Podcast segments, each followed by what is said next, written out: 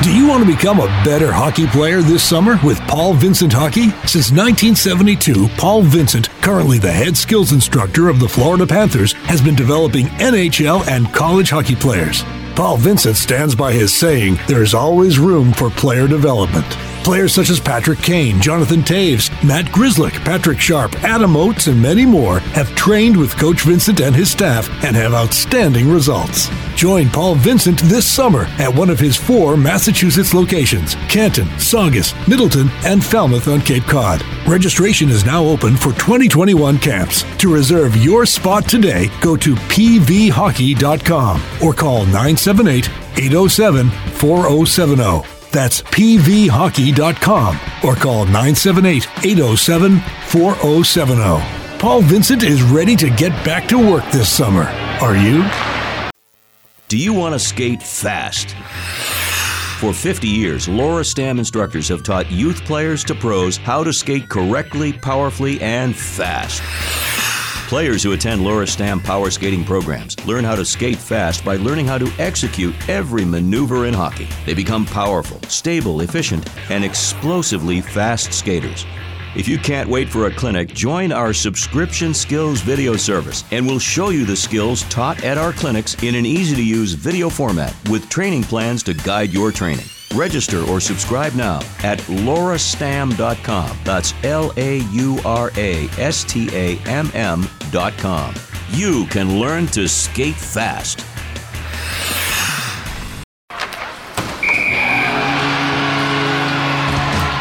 Welcome to New England Hockey Journal's RinkWise podcast, the podcast for serious hockey players and their supporters to help further their development and navigate their way throughout their hockey careers. And now, here is your host, New England Hockey Journal's Kirk Luedeke. Welcome to New England Hockey Journal's RinkWise podcast. I'm your host, Kirk Luedeke. Thank you for joining us. We've got a really good show today with Matt Plant and Devin Rask, who are running the Mount Saint Charles Academy hockey program in Woonsocket, Rhode Island. We're excited to have them. But before we get to our conversation, just a reminder to go to hockey journal dot com, become a subscriber, have access to unique content on prep hockey, college hockey, pros, and all levels of hockey throughout New England. Our RinkWise podcast is free and downloadable at Apple, Spotify, our website, or wherever you get your podcasts. And now, our conversation with Matt Plant and Devin Rask. All right, welcome to the RinkWise podcast. This is Kirk Luedeke, and uh, with me today are the co-directors of the Rhode Island Saint M's at Mount Saint Charles Academy hockey program, Matt Plant and Devin Rask. Welcome, guys. Thanks. Thanks for having us. Thanks for having us. Hey, yeah, it's great. To, it's great to have you here in, in studio with us in, in uh, great old Milton, Massachusetts. I uh, understand you guys just uh, had practice and got in the car and, and came up uh, from uh, Woonsocket. Yeah, yeah. We uh, the eighteens. We went this uh, earlier this morning around eleven thirty, and, and then Devin wrapped up the uh, his his practice around three p.m. You know, that's dedication, gentlemen. I gotta I gotta hand it to you. You know, get. Right off the ice and into the car and, and, and up to do the podcast, but we do we do appreciate it. Before we get into your respective backgrounds, uh, let's talk a little bit about uh, about Mount Saint Charles and, and what you guys are, are doing and, and and the kind of season that you're having, because uh, your teams are all just really highly competitive and they're having a lot of success. And so, uh, for the listeners that might not be as familiar with what's going on, can you kind of talk to them about the program and what you guys offer?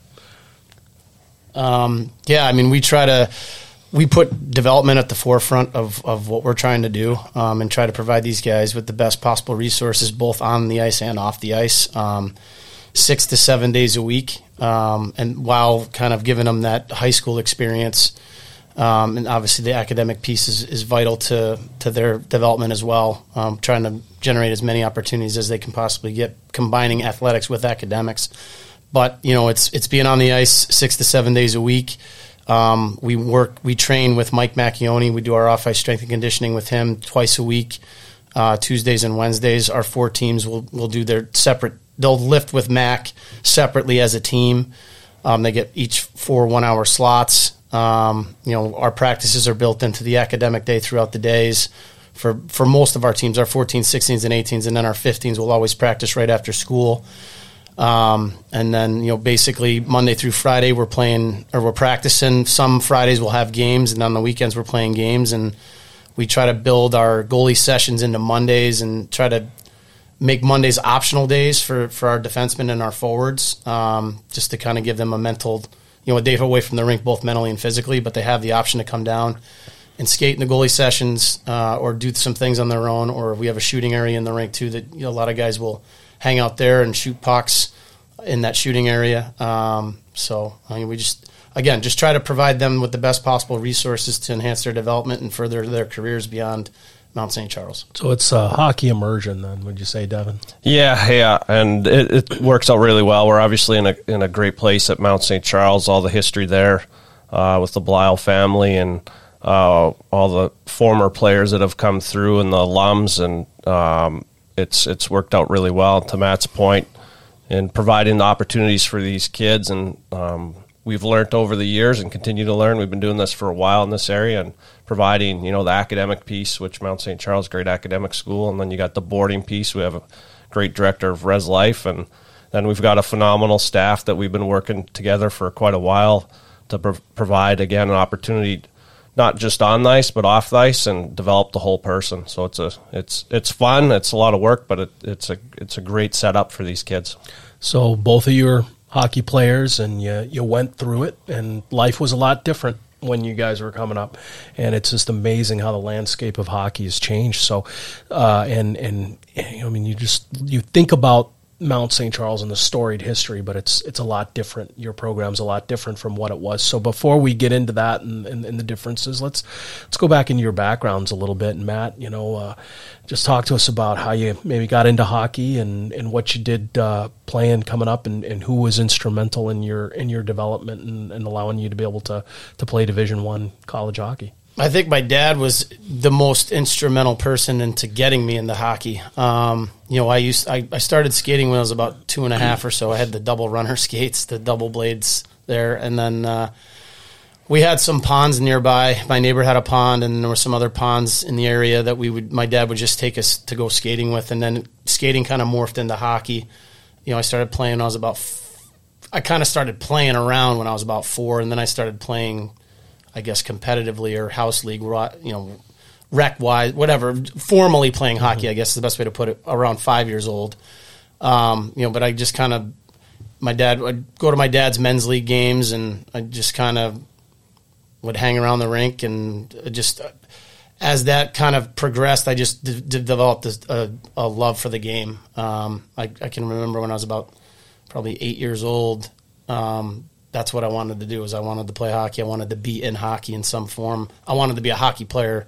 You know, when you're eight, you know, you dream of being a professional player. But um, the goal was always. I can remember the goal was always to try to play Division I college hockey. I, I had no interest in, in major junior. It was. You know, I, I'm from Troy, New York, so or right outside of Troy. I grew up watching R P I, you know, and back then, R P I won a national championship right. in eighty-four, eighty-five, I believe it was. Adam and, Oates. Yeah, Adam Oates. Darren Mike Poopa. Dart, yeah, just a wagon of a team. Yeah. Um, and grew up watching that. You know, my dad and myself, would we would go to those games religiously, and, you know, got to see Joé Juneau when he played for Cornell, and got to see some other guys kind of come up through. So and Joé Juneau back in the day. Joé Juneau, yeah, yeah. Um, I mean, there's a who's who at R P I back then. You know, during the during the eighties there. So, um, but that's where I really kind of developed a love for the college game. You know, just seeing it firsthand and just idolizing these guys, and going to Mike Odessa's hockey camps when I was younger, and. And getting to interact with these guys that were on the team, you know, in college at the time, um, you know, as instructors working his camp. So it was, it just kind of gradually grew from there. And then, um, you know, played uh, for Troy, and then switched over to Schenectady Youth Hockey Organization. I mean, we had, you know, some really good teams at the Pee Wee level and the Bantam level. Mike Lephart, you know, he played for B C, played some pro. Nicky Perillo played at Merrimack, was a captain there, played, you know, played some pro in the East Coast League and the American Hockey League. And, you know, we had, I think we had probably six or seven guys on our Bantam team that ended up going to Division One off our Schenectady Youth Hockey Bantam team, which is kind of impressive yeah. for a Bantam, you know, just a, not really something like we have at Mount, just a regular youth program, you know. So that was um, pretty neat to, to play with those guys. And then from there, you know, just went on to play juniors and, and, um, and then ended up at Quinnipiac. I would say, you know, Dave Lacature, who I played for in the Eastern Junior League back when it was an eight-team league, and we were the New England Classics, and then we trans you know, we tran transitioned to the to the Walpole Stars. But um, he was a guy that was definitely instrumental in in helping me learn the game and, and really understanding, you know, how to be a complete player. You know, round the game out, be you know. treat the defensive side of it just like the offensive side of it, um, you know, all situations, intangibles, details, you know, and helping me, you know, kind of get to the college level. And then, you know, playing for Rand Pecknold at Quinnipiac, he kind of took it another step further in terms of really zeroing in, just uh, zeroing in on just how important the intangibles and good habits and details and playing with structure and, and you know, just how important all those things are. Um, you know, it's more than just, you know, the, getting on the score sheet. There's, There's way more ways to impact the game, and you know I really learned that playing for him. Yeah, when I watch his kid Tate, it, it, apple didn't fall far from the tree. He's got some details in his game. Yeah, yeah, you can tell he's a coach's kid. Yeah, right, exactly. De- oh, great, um, Devin. What about you? I know you you are uh, you are from north of the border. Yeah, and uh, you, you came into college hockey at a time when that wasn't really the traditional path for guys in Canada. So tell us about your journey. Yeah, yeah, you're exactly right. Uh, obviously, growing up in Saskatchewan and Canada, everyone plays hockey. So you, you got the my dad was building an outdoor rink for us. Um, And so we'd be out there with my brothers every day, and just the uh, love for sport at a very young age. And so I have to give credit to my parents and my, my brothers for helping, you know, me push to who I am as a player and, and get better and have fun. And, and to your point, I, you know, major juniors, typically the path back then it was, um, didn't know a lot about college. Uh, started playing junior hockey, uh, Notre Dame Hounds and Yorkton Terriers. And, uh, a great coach in Wade Klippenstein, who's now uh, with uh, works in uh, scouting with uh, Colorado Avalanche, but he had played college and kind of helped me out in understanding that path. And I was fortunate uh, to receive a scholarship to Providence College, uh, although I didn't know anywhere anything about it or where it was, other than it was close to Boston. And and I, I tell you, it was a phenomenal experience.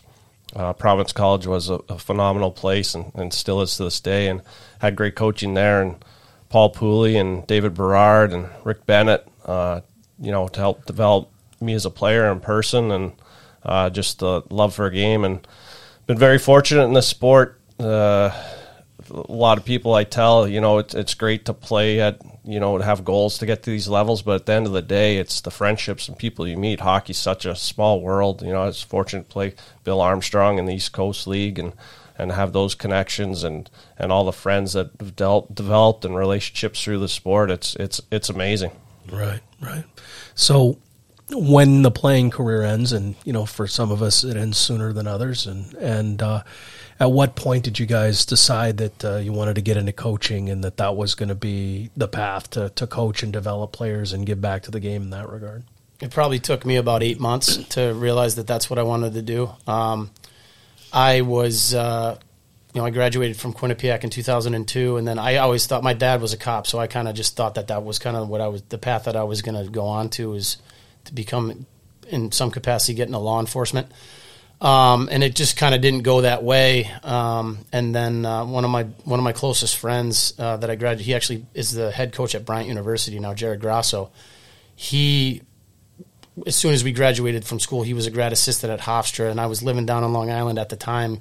I had friends from school down there, and I was just really trying to figure out my life. And, um, you know, I just saw how much he just talked about. I just I just was hanging around with him, and I it could, you could just see how much he loved coaching. And, like, I think it got to be the fall of two thousand two when this the next season started, where I started to get the itch. And, um, you know, fortunately, I stayed in, you know, two assistant coaches when I was at Quinnipiac were Kyle Wallach and Ben Sire. Ben Sire's now at Cornell. Kyle is now the head coach at Albertus Magnus, a Division three school, but Kyle's been, you know, at Vermont and Yale and Holy Cross and, and UConn and and uh, obviously Quinnipiac. And, um, you know, I, I stayed in touch with both those guys, and they kind of helped advise me on a path to get into coaching. I ended up starting with Kyle kind of helped me get on board as a volunteer assistant at the University of Connecticut in the fall of two thousand three. And from that connection with Bruce Marshall and Peter Belisle and Kyle Wallach, I got to know Chris Potter. And um, and then Chris had just taken the head job at Wesleyan University, a Division three school.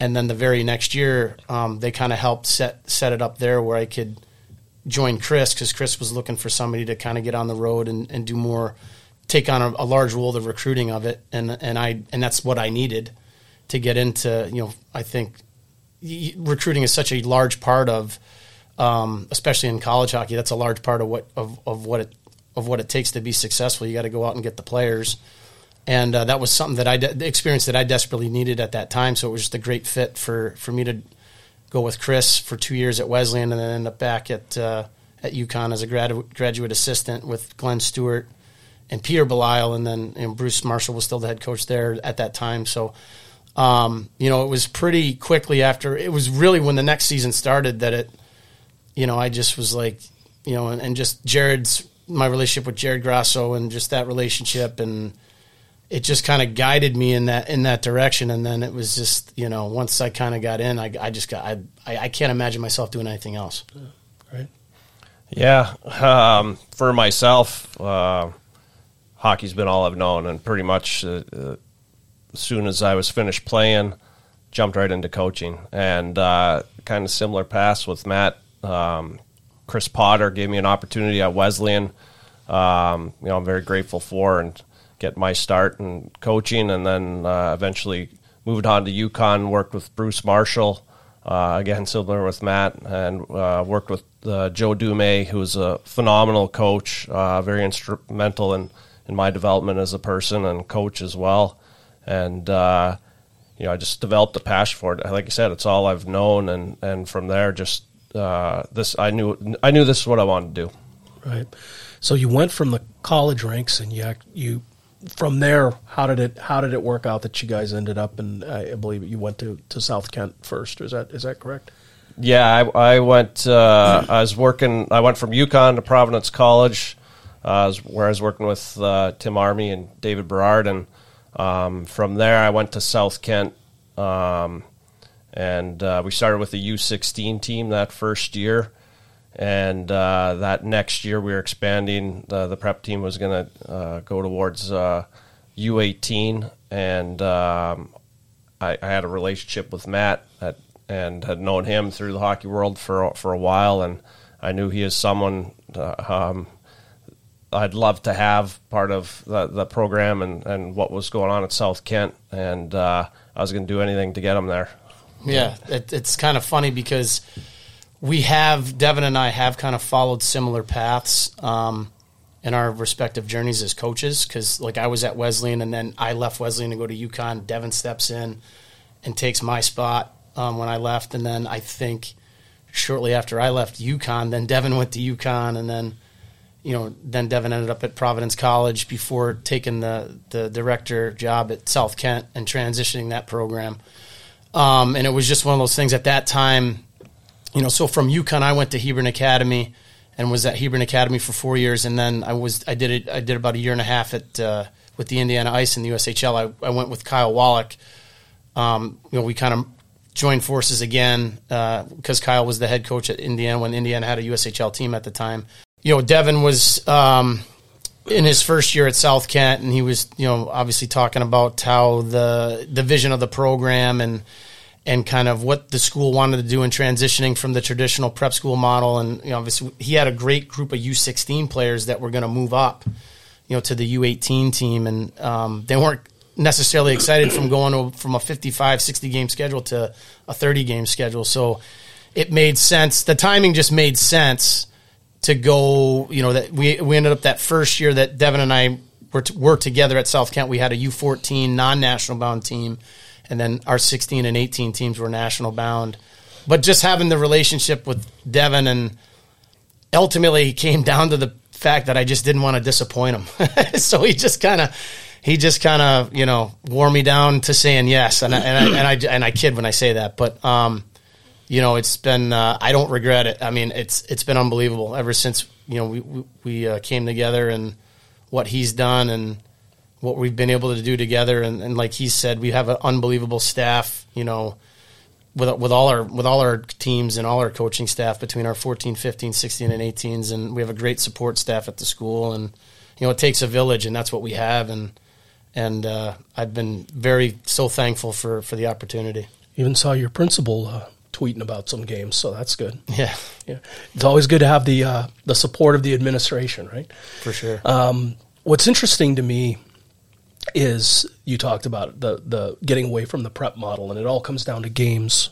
It comes down to games, you know, in, in terms of the amount of games that you're playing and the opportunities for the players to to play top competition. Can you guys talk about the importance of that in the, you know, in terms of your model and, and, and how you develop players to not only succeed at your level, but prepare them to be successful for the coming levels? Yeah, I think in transitioning, a lot of families and, and going through this process, and players are, you know, they want to play m- more games. It's more sports are more specialized at that high school level, and and also have a great academic uh, experience uh, as well, right? And that's what we provide at Mount Saint Charles. You can you can get the hockey piece with, you know, a fifty plus game schedule, highly competitive, um, without sacrificing the academic piece, and getting a great academic education. And uh, it just combines to to work really well. And, and to Matt's point, and to your point about the principal tweeting, the, having the the expertise on the school side to handle the school piece, having the expertise on the dorm side, and then the hockey side, it it, it all meshes well together. Um, and we've found in doing this for a while now, you,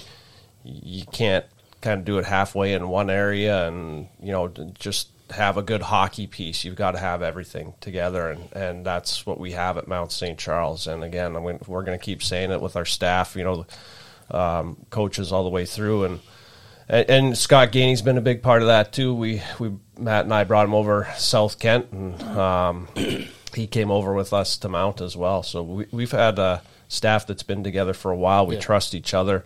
Um, and, and, and a staff uh, that's really good at what they do, yeah, collectively as a whole. You look sure. at John O'Connor and Frank O'Connor with that fourteen team. I mean, um, that was, we knew that was going to be the toughest age uh, for kids leaving from home, and what they've done is, is phenomenal. There's no it. feeder to that team either. Like I'm, I, you know, I'm blessed coaching the eighteens. I got most of the majority of Devin's guys move up. The majority of Scott's guys move up to Devin.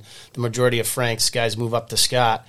But that team is, there's no feeder to that U fourteen team. They got to b- basically go out and build a brand new team of twenty plus players every single year. And what they've done in a short period of time has been nothing short of remarkable. Yeah, that oh seven crew is, is something. Well, I those mean, oh sixes they brought, you know, the, the oh sixes before them. I mean, right, it's yeah. just been a. I mean, you talk that the four, the fourteens and the fifteens. I mean, they're they're they're such a highly regarded team in the national rankings, and it, it doesn't happen by accident. What are some of the things, like in terms of team building? I mean, you obviously you're, you're working hockey skills, and you're playing top competition, uh, and and and we'll we'll certainly get to that. But I mean, I, I imagine you you guys spend time doing team building things, and, and because you you're bringing in players from such maybe disparate backgrounds and people from all over, not just the United States, but you've got Canadian players coming in, and so you have a challenge of having to to build that team cohesion right away, especially at the at the younger age. And so, what are some of the things that you guys do to to kind of build that from the ground up and, and get them gelling and together, uh, rowing in the same direction? I think some of the things that we've done in the past, like last year, we took the guys go-kart racing. Um, there's a place in Lincoln that we took them to. Um, you know, sometimes there'll be some bowling, um, bowling excursions. Um, you know, a lot of it too is just kind of subtle stuff within the teams. Like, you know, we do, you know, we try to do everything to get at the U eighteen level. I know the other teams too. Um, just try to do everything together before games. We travel together. Um, you know, we sit down, we have meals together before games. Um, you know, it's just some, you know, obviously there's the, there's the fun stuff that we do. Um, but there's also just the day-to-day stuff that we do with them too, that, you know, gets all the guys together, everybody on the same page, you know, just all doing the same, the same thing. And, you know, you know, one heart beating at the same, you know, at the same rate, so to speak. Um, You know, and I also think too, it you know, with the, the, the everybody that's in our program, coaches and players, we all have the same passion for the sport. We all have the same goals in mind. You know, the coaches want the same things that the players want, right? So, and when you got a collection of kids that are from all over, you know, whether it's the country or you got some kids from, from other countries, and they're living in a dorm together, um, and they're, you know, they're going to school together, they're playing hockey together, they're training together, they're they're doing everything together. That just forms a bond in and of itself, just organically. You know, when guys are just, they're all on the same page, and, you know, we've been blessed. We've had a lot of great kids, just great human beings, obviously great players, but great kids, great human beings and great families. And, um, you know, they, they, they, they see the big picture, you know? So I think a lot of that, you know, just comes organically, and, and, and it's just, it's just from the, the environment that they're in. You know, and, and and and just being in the same boat and having the same goals and and uh, having the same desire and work ethic. Culture, culture, culture. That's, you know, what we, we talk about, and bringing in, to Matt's point, the um, yes, talented players are important, but it's the right type of player, right type of kid, right type of family, and and that was, you know, uh, our goal from day one when we we came over to Mount Saint Charles, was the, the type of kids, you know, and Zach Aben, who's on uh, the U eighteen team now, is uh, he's been here uh, this will be his third year, was one of the original U sixteen guys, and just um, phenomenal kids. You know, Ryan O'Connell's another one that was on that first team, and, and that that's the culture piece, and everyone's coming in and, and they um, have the same goals and aspirations, and so it, it creates a, a fun environment. And then you've got the dorm side with uh, Chris Huber, who uh, previously was coaching, does a phenomenal job on the director of Res Life, and and um, not only, you know, uh, making sure the guys are are are, are uh, coming together, but doing the right things and teaching them right things, um, and and how to uh, give back to a community. New England Hockey Journal's RinkWise podcast will return after this message. Catch the Sacred Heart University Pioneers on the ice this season. The Pioneers Division I men and women's hockey programs will not disappoint. Season ticket packages and individual tickets are on sale now at sacred heart pioneers dot com. And opening in twenty twenty-three, Sacred Heart University's Martiri Family Arena, a brand new one hundred twenty-two thousand square foot premier skating facility in Fairfield, Connecticut. Learn more at sacred heart pioneers dot com.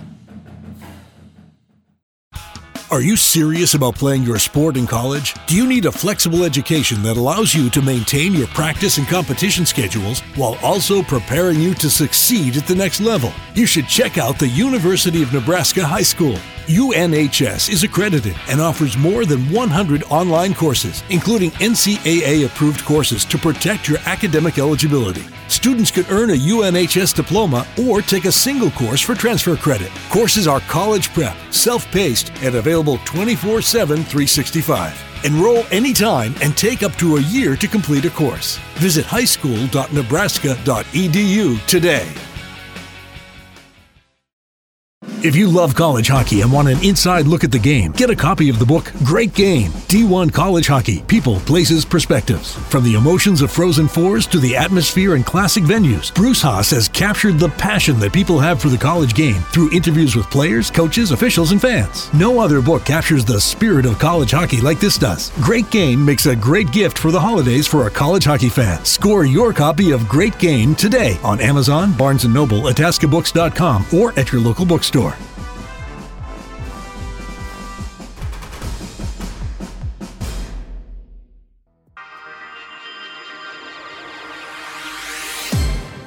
What are some of the attributes you're looking for in your players? I mean, obviously you said it, they they have to have the talent, but in this day and age, let's be honest, most of the players have to t- have the talent. They have access to, to to skills coaches and skating coaches, and so it really becomes you have to find the right guys to, that are going to, you know, fit within your vision and your program. So what are some of those attributes that you seek out in players, and, and how do you how do you how do you tell in your process whether they're these guys are going to be good fits? Uh, for me, a couple things: the, the desire to compete, to win puck battles, a guy that's going to go and engage, and and uh, nine times out of ten he's going to come out of that corner with the puck. Um, that that's that's a, a big piece. Obviously, it's kind of going to share the type of character as a person too if they compete and work every shift and they're back checking and, and doing all those little things. And then the academic piece, um, you know, if they're it it pretty much aligns. Kids that are, are really good students and work hard at it on the ice, they're they're hard working as well. And then uh, um, you you combine that and put that in our environment. To your point, a lot of them are skilled already, and then now you've got twenty of those players together pushing each other. Yeah, I think the, the competitiveness is probably the number one thing for me, uh, and I and I think for all of us in our on our coaching staff is, you know, you got to have kids that want to compete because it is a grind. It's a grind, you know, like that.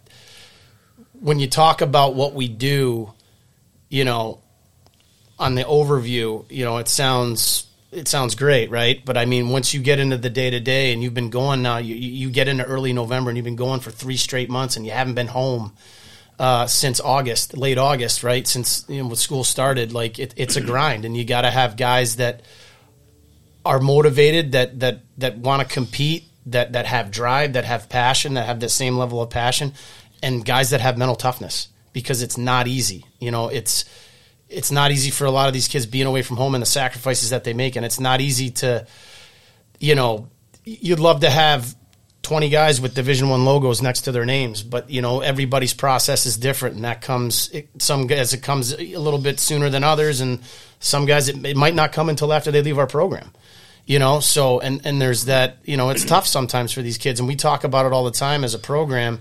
You'll control the controllables. You can't be worrying about what's going on around you. You got to just embrace your process. And you know, okay, the you know the guy across from you might have a Division One commitment, and you're sitting there wondering, well, how, what's he doing? That what am I not doing that he's doing? And you can't look at it that way. Everybody's process is different, and you know it's hard. It's hard to explain that to a fifteen, sixteen, seventeen year old kid that wants it so badly, that is doing the things that he thinks he should be doing to to to improve and get there. And, and there's a mental toughness is a huge piece because it's, it, it is, it's a marathon, not a sprint. And, you know, the guys that have the passion, the guys that have the competitiveness, the drive, the mental fortitude, you know, those are the guys that um, you want to work with every day because you're going to get, you're, you're going to get better with those kids.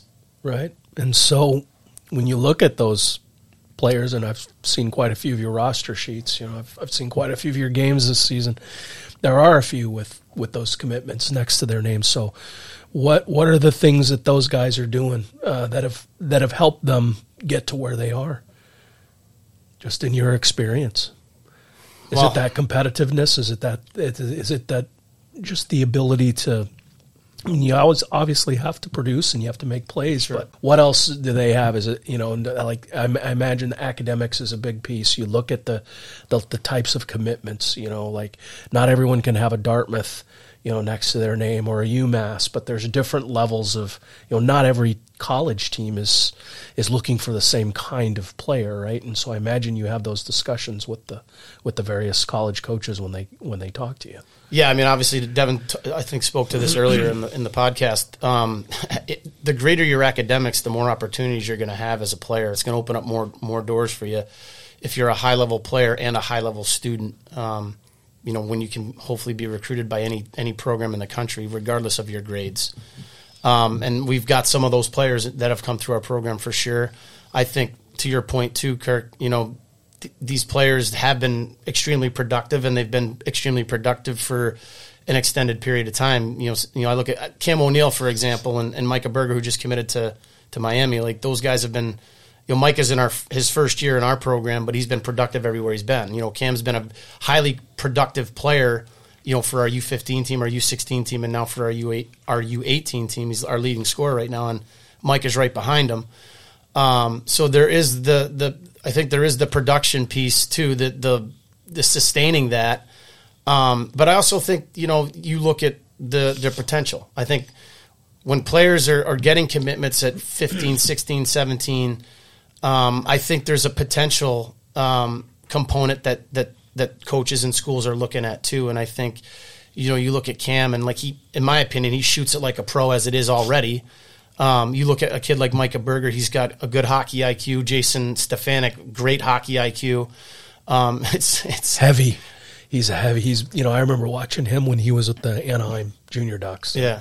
Just finishes his hits, protects the puck, cycle, cycle, grind. Yeah, and Cam, Cam is starting to, he's playing really heavy too, and yeah. and and and uh, you know, Cam does such a great job of having a good disruptive stick and, and puck pursuit, and you know, and, and, and all those things. I think it, it's it's a lot of different things, but I think you know they look at again. I think it comes back to I think hockey sense plays a role in, in that. I think competitiveness plays a role in it. I think um, you know the product, the sustained level of productivity plays a role in it, and I think potential plays a role in it too. Like you, you kind of you have to kind of project a little bit as a scout and as a coach to the, into the future. Like what is this? What are the foundational uh, tools that this kid has right now, and and kind of looking at what he is as a player. And you know, a lot of it too is does this player know what his identity is as a player too, and and and being just. embracing that and being that all the time, and, and you know that's part of it too, and but also looking at okay, well, where does this guy, where could he, this kid potentially fit in our lineup? You know, when he gets you know to be nineteen, twenty, twenty-one years old, and I think you know that probably plays a role in it too. Yeah. Devin, what do you think about the whole identity piece? Do you think a lot of players, young players, that's do you think that's something that the, a lot of them struggle with because maybe at lower levels they were the the the star player, and they didn't really, they weren't asked to do a whole lot. They just, all they know is, you know, how to score, or, you know, and do you think that's, that's a challenge for a lot of, a lot of players coming, especially when you're building a, a program where there's a lot of talent that's in there and you're all trying to kind of figure out what, what you can do to, to help your team win games. Yeah, no question. And a lot of the players that come into our program have been the best player on, on their respective teams before. And so now you're in an environment like that. And what we try to do uh, as a staff is you, you try to, you're developing each player, right? But you're also working with them and trying to, um, you know, see where, what, what level they can be three years down the road, and, and what they're really good at, because all teams, whether you look at pro or, you know, N H L or college teams, you know, yes, they've got their top six forwards or their first line, but then you've got guys that, um, you know, are, are on your P K, or you got good defensive defensemen or good defensive forward, or you're really good at faceoffs, all those intangibles that can separate you from someone else. And so that's what we try to do as well as a staff with these players, and developing their whole game, but hey, this uh, down the road, this is what you could be really good at at the next level, and having value in that. And to, to Matt's point, everyone's path is different, and I think that's probably the the biggest challenge is, is slowing the kids down a little bit. And yes, some kids are committing early, but worry about yourself and in your development, and you'll you'll get to where you want to be. That's the biggest challenge, is getting guys to understand that, again, embracing their process, right, and and trusting. Trusting the process, because that's the biggest thing. Because you know, I got a couple. We got a couple of U eighteen players right now that I, in my opinion, are going to be Division I college players. They're not committed right now, but and I think they're getting a little bit antsy about it. And it, and it's just like they just got to trust the process, because I I whole one hundred percent know if that if, if they do their part, it's going to happen for them at some point sooner than later. It's inevitable, and it's just. But again, it's hard because you you know you see your friends and guys you played with and play, guys you played against. They're they're they're getting committed, and, and you're doing you, and you feel you're doing your part, and and you're wondering, okay, well, where's mine? And it's just like it's coming. You just got to control the controllables. Worry about what you can control, and and you know I, I, Bob Emery, who Devin and I work with um, at the, um, the we used to do the New England um, development stuff for the development camps for the national festivals. And Bobby Emery was one of the guys that was one of the directors of it. And he, I remember he made a comment, and it's so true. Some guys like vanilla and some guys like chocolate. And trying to figure out why that is, you're going to drive yourself crazy. And it's just this is how it is. And it's control the controllables, focus on what you can control, embrace and trust your process, and you will get there. At some point, you will get there. And and, and, and enjoy the time you have right now, right? Like this, you're you're at high school. Um, you're, you're playing on some good teams, and you're with all your buddies, because pretty soon you're going to be out of high school, and it's going to be playing at uh, a level that's a business now. And, and uh, hey, I'm not saying it's not fun at the next levels, but it's a little bit easier right now at the high school age, and enjoy that time. Enjoy that, that, you know, with your buddies and playing hockey, and, and, and not rush too far ahead, because you see it at the next levels too, right? Then you get to college, and, and guys are, oh, I want to get to the N H L. and right. uh, everyone wants to get to that next step first, and and don't miss out on on enjoying that opportunity you have right now. How much of it do you think is a society? I mean, we look at, I mean, we, we live in a fast food yeah. type of mentality where everyone can... Social media. You, social media, I mean, you're... And I remember in the old days, it seemed like the way you measured status, if you were, you know, if you were, at least my parents, you know, it was how big's your house and how many cars do you have. Now it's, hey, if you've got kids in hockey, how many, you know, are they committed? And, you know, yeah. and so how much do you think that plays in just, and, and, and how, how much do you have to kind of battle that as coaches, you know, to keep that from becoming a distraction? Yeah, I think social media is a huge, in this day and age, I think social, because there's just, it's just instant access, right? And it's, guys have it on their phones, and, you know, it's just, it's, it's just kind of the way it is now in society. And, and I think social media definitely plays a role in putting a lot of pressure on kids and families. And, and, and obviously with us, it's trying to get, um, it's just, it's, it's hard. Like you, you can't control, I mean, you're not going to keep kids from their phones, right? I mean, and they're going to go on Twitter and they're going to go on Instagram and whatever else, and, and, and see what what the next up and coming thing is. But um, you know, again, it's just trying to, we just do the best we can with it and trying to reinforce that message. So the communication aspect, talk about that, like just your personal philosophies about, you know, and, and I ha- we had a we had someone on the podcast was talking about. Or, you know, coaches were old, some of their early coaches were old school, and they didn't really communicate. They didn't talk to them about how they were doing and, you know, what they can do to improve or what they can do to have a bigger role on the team. So how important is that communication process with your players? Uh, it's, it's very important. And uh, I think what a lot, you know, people might not realize um, from the outside is we're on the ice six days a week with these guys, and we're around them all the time.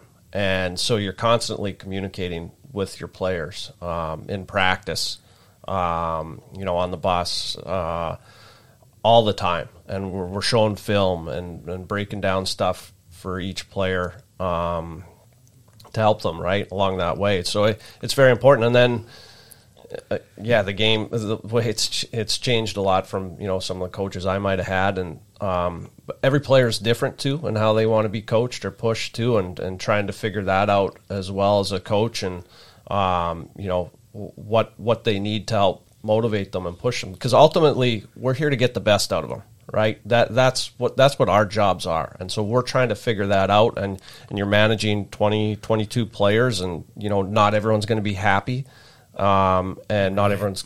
You know, going to be happy with the coach every day, you know, with a kid that's on the second power play wants to be on the first power play, and, and all those things. But ultimately, we want the best for each individual player, and and that's what we're trying to bring out as a program. Yeah, and, and roles, right?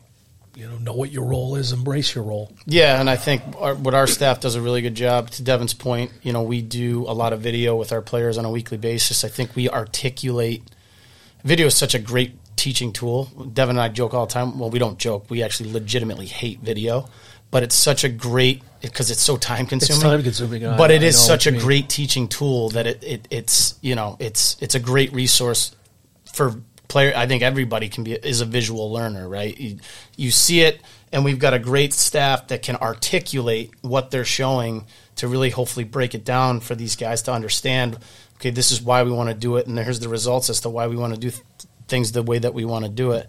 But yeah, communication is such a critical, I mean, in anything, right? It's just a critical component of life.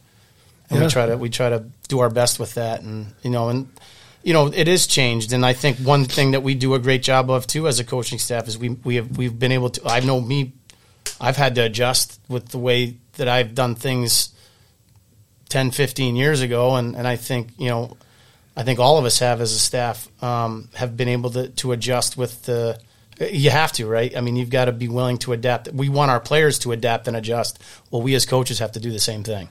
So as a learning organization, which is what you are, that's what you're, that's what you're articulating, what are some of the things that you've really picked up since you started doing this and playing the, the full seasons and, and going up against the various programs from around the country? What are what are some, some are there some innovative things that you kind of are doing that you're excited about that are helping you guys translate what you're doing in practices into real results, you know, at the end of, of, of games in terms of your wins-loss record. I, I think Matt touched on it, and having, you know, we've been doing this a while, and having the excellence around you, you know, uh, again, we touched on on the academic side and on, on the dorm side, but then on the hockey side from, you know, Toby O'Brien uh, with Over Speed Hockey comes and right. runs skills on Wednesdays, uh, Mike Macchione running Uh, the lifts, and Pete Cronin running the goalie session. So you have all those expertise in those areas. It's it's hard not to get better in that environment, definitely. Yeah. Now, for parents out there, and again, you you deal with your your parents, the the, the your your own players' parents, but for parents of players that, that might have some players that have the talent and are really interested in your program, uh, and maybe they're a few years younger, but they're they're building, they're looking at what you guys are doing in Woonsocket, and they're saying, yeah, that, that might be something I would be interested in. What would you what would you tell them are the things they need to start doing now to be prepared for, for maybe meeting that challenge and, and maybe one day putting that, that M on and, and going out and being part of that legacy that you guys are building? Um, you know, it's...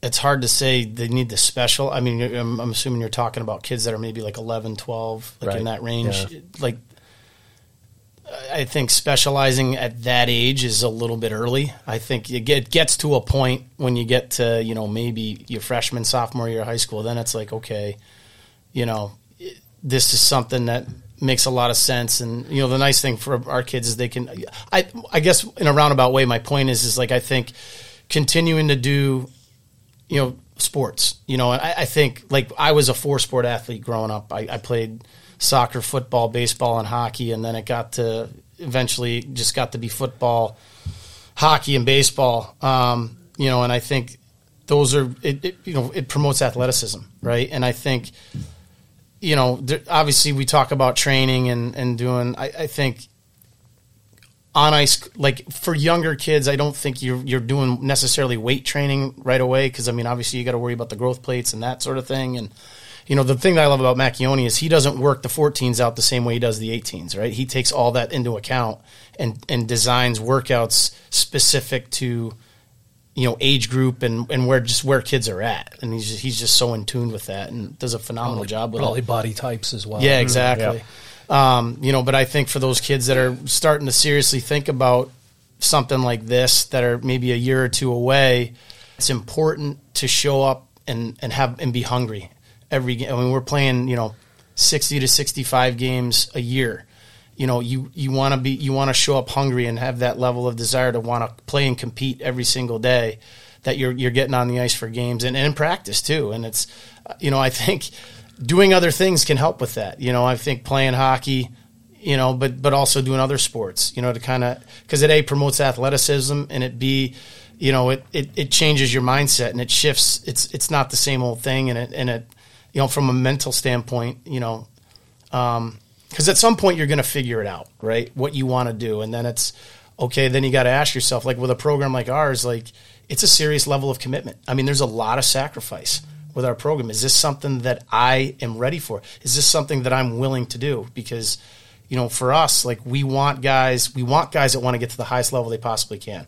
Those are the guys we're seeking in our program and want to work with and, and, and help, you know, get to the next level. That's how we are as coaches. Like we, we have, we're passionate about this game. We want to, you know, we want to um, help kids accomplish, you know, realize and accomplish their dreams and goals as individual players, but there's a serious level of sacrifice and commitment with that, and and you know that's something that you've you've got to you've got to have and be and be committed to as as a player, and, and ask yourself if, you know, do your research and be, get educated on, on on on what all this entails, and and then ask yourself, is this something that I'm all in on? Because that you have to be. I'm curious about some of the favorite memories that you've had working with guys, and you you know whether you want to name names, no pressure, uh, or generalize, but you know, you, you've touched so many kids and you've been around so many players. There've got to be some, some out there, some, some recollections you have that have just really, reinforce to you that what you're doing is matters. It's meaningful and you're helping guys. And, and obviously when they can advance to the next level, that's the ultimate validation. But, you know, are there some, you know, some, some recollections you have that you can share with the listeners that, that really kind of have really validated your, your, the enjoyment of your profession and the work you do with these kids? Yeah, I think, you know, there's nothing better than seeing some of the former players you've had have success at the next levels. And I go back to my days at South Kent and Chase Prisky being one of the first players we added to the program. And, you know, he's that was probably ten, twelve years ago, and we still stay in touch. And, you know, uh, he follows up and we check in, and, and there's seeing him have success and play his first N H L game this year, that that's phenomenal, you know, and And there's so many of those players. You know, Matt Creamer was one of my, you know, uh, guys at South Kent, and now he's around our staff, and uh, his father works with us. And like I said, the sport's an awesome sport. But seeing these guys have success, and not just N H L or Division One, but Division Three, and and uh, getting a great experience out of that for me is, you know, phenomenal. It's awesome to start to see some more of our guys that we coach play at the N H L level. Um, but for me, that's rewarding, but also what's rewarding is, you know, getting a text from a former player, just checking in, hey, how you doing, and, and, and maintaining those relationships. It's because you're developing the whole person, and you want to see them have success in Make life. Them winners at life, right? Yep. You know, yeah. Hockey ends for everyone, yeah. So what are you going to yeah. do when, when hockey ends like, for you as a player? You know? Yeah, I mean, without question, it's the relationships, right? It's just staying in touch with these guys, you know, whether they're still in hockey or not. You know what I mean? Like, it, it's such a grind that, you know, we it's, it becomes a brotherhood. It, it, to Devin's point, it's about culture, and it's about, I mean, as cliched as it sounds, I mean, it is. It's a brotherhood. I mean, you're you're going you're going to battle with these guys. Some of these guys, you know, for more than a year, for two years, you know, um, and you you you build a strong relationship because it's. I mean, these are the formative years of development, not just in hockey, but just in life. You know, and, and when you're fourteen, fifteen, sixteen, seventeen years old, and it really is the relationships that you build, and and to this day, like I, you know, I'll still stay in touch with guys. I had a Zoom call when, you know, COVID was at its height. I had a Zoom call with a bunch of guys I coached at Hebron. You know, this was back in like two thousand seven to two thousand eleven. Like, you know what I mean? It's it's just it's all about the relationships. You can't. I, I don't know if I can put it into words, but it's just it's it's awesome. Yeah. Well, I mean, as you know, former military, I can certainly you know identify with that. You, you go through these things and these.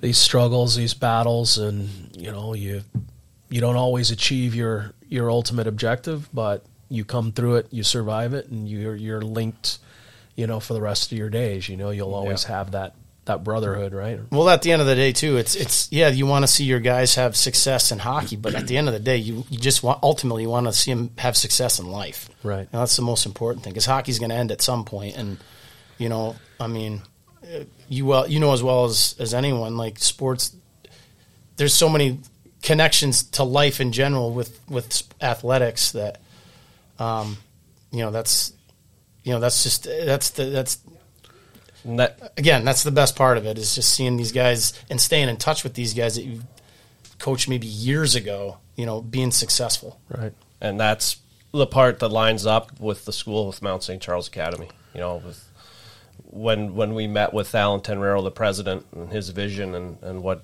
what he wanted, you know, what was all similarities. And, you know, talking with Brian Berard and uh, Boucher and Pete Belisle and Matt Jarrett and seeing, you know, we aligned really well because their vision was what on the school and as a whole was what we wanted as a hockey program too. And so, uh, you know, I'm, I'm sure I'm speaking for Matt, too, that we're grateful to be here and grateful for that opportunity from them to, to be where we are right now. Yeah, one hundred percent. Yeah. So what's next for you guys? Um, so the fall the fall schedule is in the rear view. We had the prep hockey conference. That was a I, you guys hosted that event. Great event. Uh, some really good hockey. Uh, really good re- weekend for your for your teams. Um, I I gotta tell you, I I mean it's not you you got you guys aren't the coaches, but I really enjoy watching that that fourteen team and they've got some they've got some yeah. players. Yeah, they, yeah. they they came to play that weekend. That oh, was, yeah, uh, yeah. yeah. Uh, but but that prep hockey conference was was a really nice event. Um, so what's next for you guys, just in terms of the program this year and, and what you're working towards in in April? Well, we have uh, this upcoming weekend. We have our fifteens, sixteens, and eighteens. We have our own holiday tournament. Um, so we have uh, you know at the eighteen level, we've got a Colorado. Colorado's coming in at all three age groups. Um, Windy City's coming in at all three age Ohio, groups. Ohio, Ohio's coming they're in. They're pretty highly. The eighteen yeah. team is and pretty highly ranked. Caesars is Caesars. coming in at sixteen. Yeah, and then we've got uh, on the eastern side we've got us, Maine, South Kent, um, and so that'll be December tenth through the through the twelfth here this upcoming week, and we've got that event, and then we'll, we'll go on break for Christmas. We come back. Um, the eighteens will have the True Cup. In, uh, in Salem, New Hampshire, the seventh through the ninth of January. Devon's hosting Culver, correct? The sixteens? Yeah. Um, and we'll have some, we still have some Northeast Pack events for all four of our, our teams. Our fourteens, um, I believe, are going out to Pittsburgh and New Jersey when we get back from uh, the Christmas break. I know the fifteens, sixteens, and eighteens, we go out to Rochester, and then we have, we'll, we all have the same playoff weekend in uh, February, um, and then for the eighteens, there'll be the P H C playoffs in, at Shattuck Saint Mary's, February twenty-fifth to the twenty-seventh. We all have regionals the second weekend in March, um, and then hopefully we all have nationals again. That's kind of the goal here. That's the goal, right? Yeah. That's yeah. the goal. Well, one more weekend here, and then we're into Christmas break. The kids will go to break, so the Silver Speed Hockey Tournament that Toby O'Brien and his group put on will be a good way to head into winter break. There'll be a lot of lot of eyes there, and at the historic Adelard yeah. Arena. And we're, we're we're in conjunction with Providence College too. There'll be right. games there. Yeah, yeah. Um, but yeah, I mean Toby. Uh, I mean Toby did an unbelievable job putting this thing together, and and and you know just I mean his vision really came to fruition, and, and having kind of like an East, kind of like the P H C thing, right? You know, an East versus West type of a of a tournament. And, you know, he he did a lot of the legwork in, in, in putting all this together and, and getting in contact with these teams and, and really making this happen. And, um, you know, kind of the timing of it, too, with it kind of leading into the prep school holiday tournament week. Um, the timing of it, it, I think, is good, and the location is good, and I think the field of teams is outstanding. So it should be another pretty exciting event. I agree, and it's we just got to take a moment to recognize all the people behind the scenes that, that do the work to make it happen. You know, you can't we can't have these events without the people running the running the clocks and doing all the you know getting all, everything ready to go and and uh, driving the ZAM. And you've got your you've got your rink announcer there that uh, is always yeah. there to Pam, call the Pam, Pam Page. Oh yeah, yeah. I give a shout out to Pam. She's unbelievable. Yeah, give She's Pam a shout out. Yeah. But that to your point, that's with us. That's with the culture and everything, it's not just about the players, it's that environment. And we have a phenomenal rink staff. You know, the, yeah. the, the, Matt Campanelli, Tim Fuller, like those guys do a phenomenal job. And all those pieces matter. And all those pieces matter. Great, great. Well, you know what? It, we it's amazing, but we're we're running up against an hour here that we've been been doing this, and you've got work to do, and uh, you know, get back to developing and, and continuing to grind and and build winning people, right? Not just winning players, but winning people. And uh, Rhode Island Saint M's at Mount Saint Charles Academy, just uh, just to close it out. Um, you know, I, I thank you guys for for coming on. And and uh, if there is uh, if there's anything you you are working on in terms of um, you know future future initiatives or things to raise the the bar for your program, you know, we would certainly be interested in having you guys back on at some point to, to to give us an update and see you know what the next phase of growth looks like in your program. Oh, yeah, we greatly appreciate that. Thank you. Yeah, awesome. Thanks for having us. We hope you enjoyed our conversation in studio with Matt Plant and Devin Rask. It was great having them. They shared some great insights, and we look forward to having you join us for our next episode. Until then, we'll see you at the rink. Thanks for listening to New England Hockey Journal's RinkWise podcast.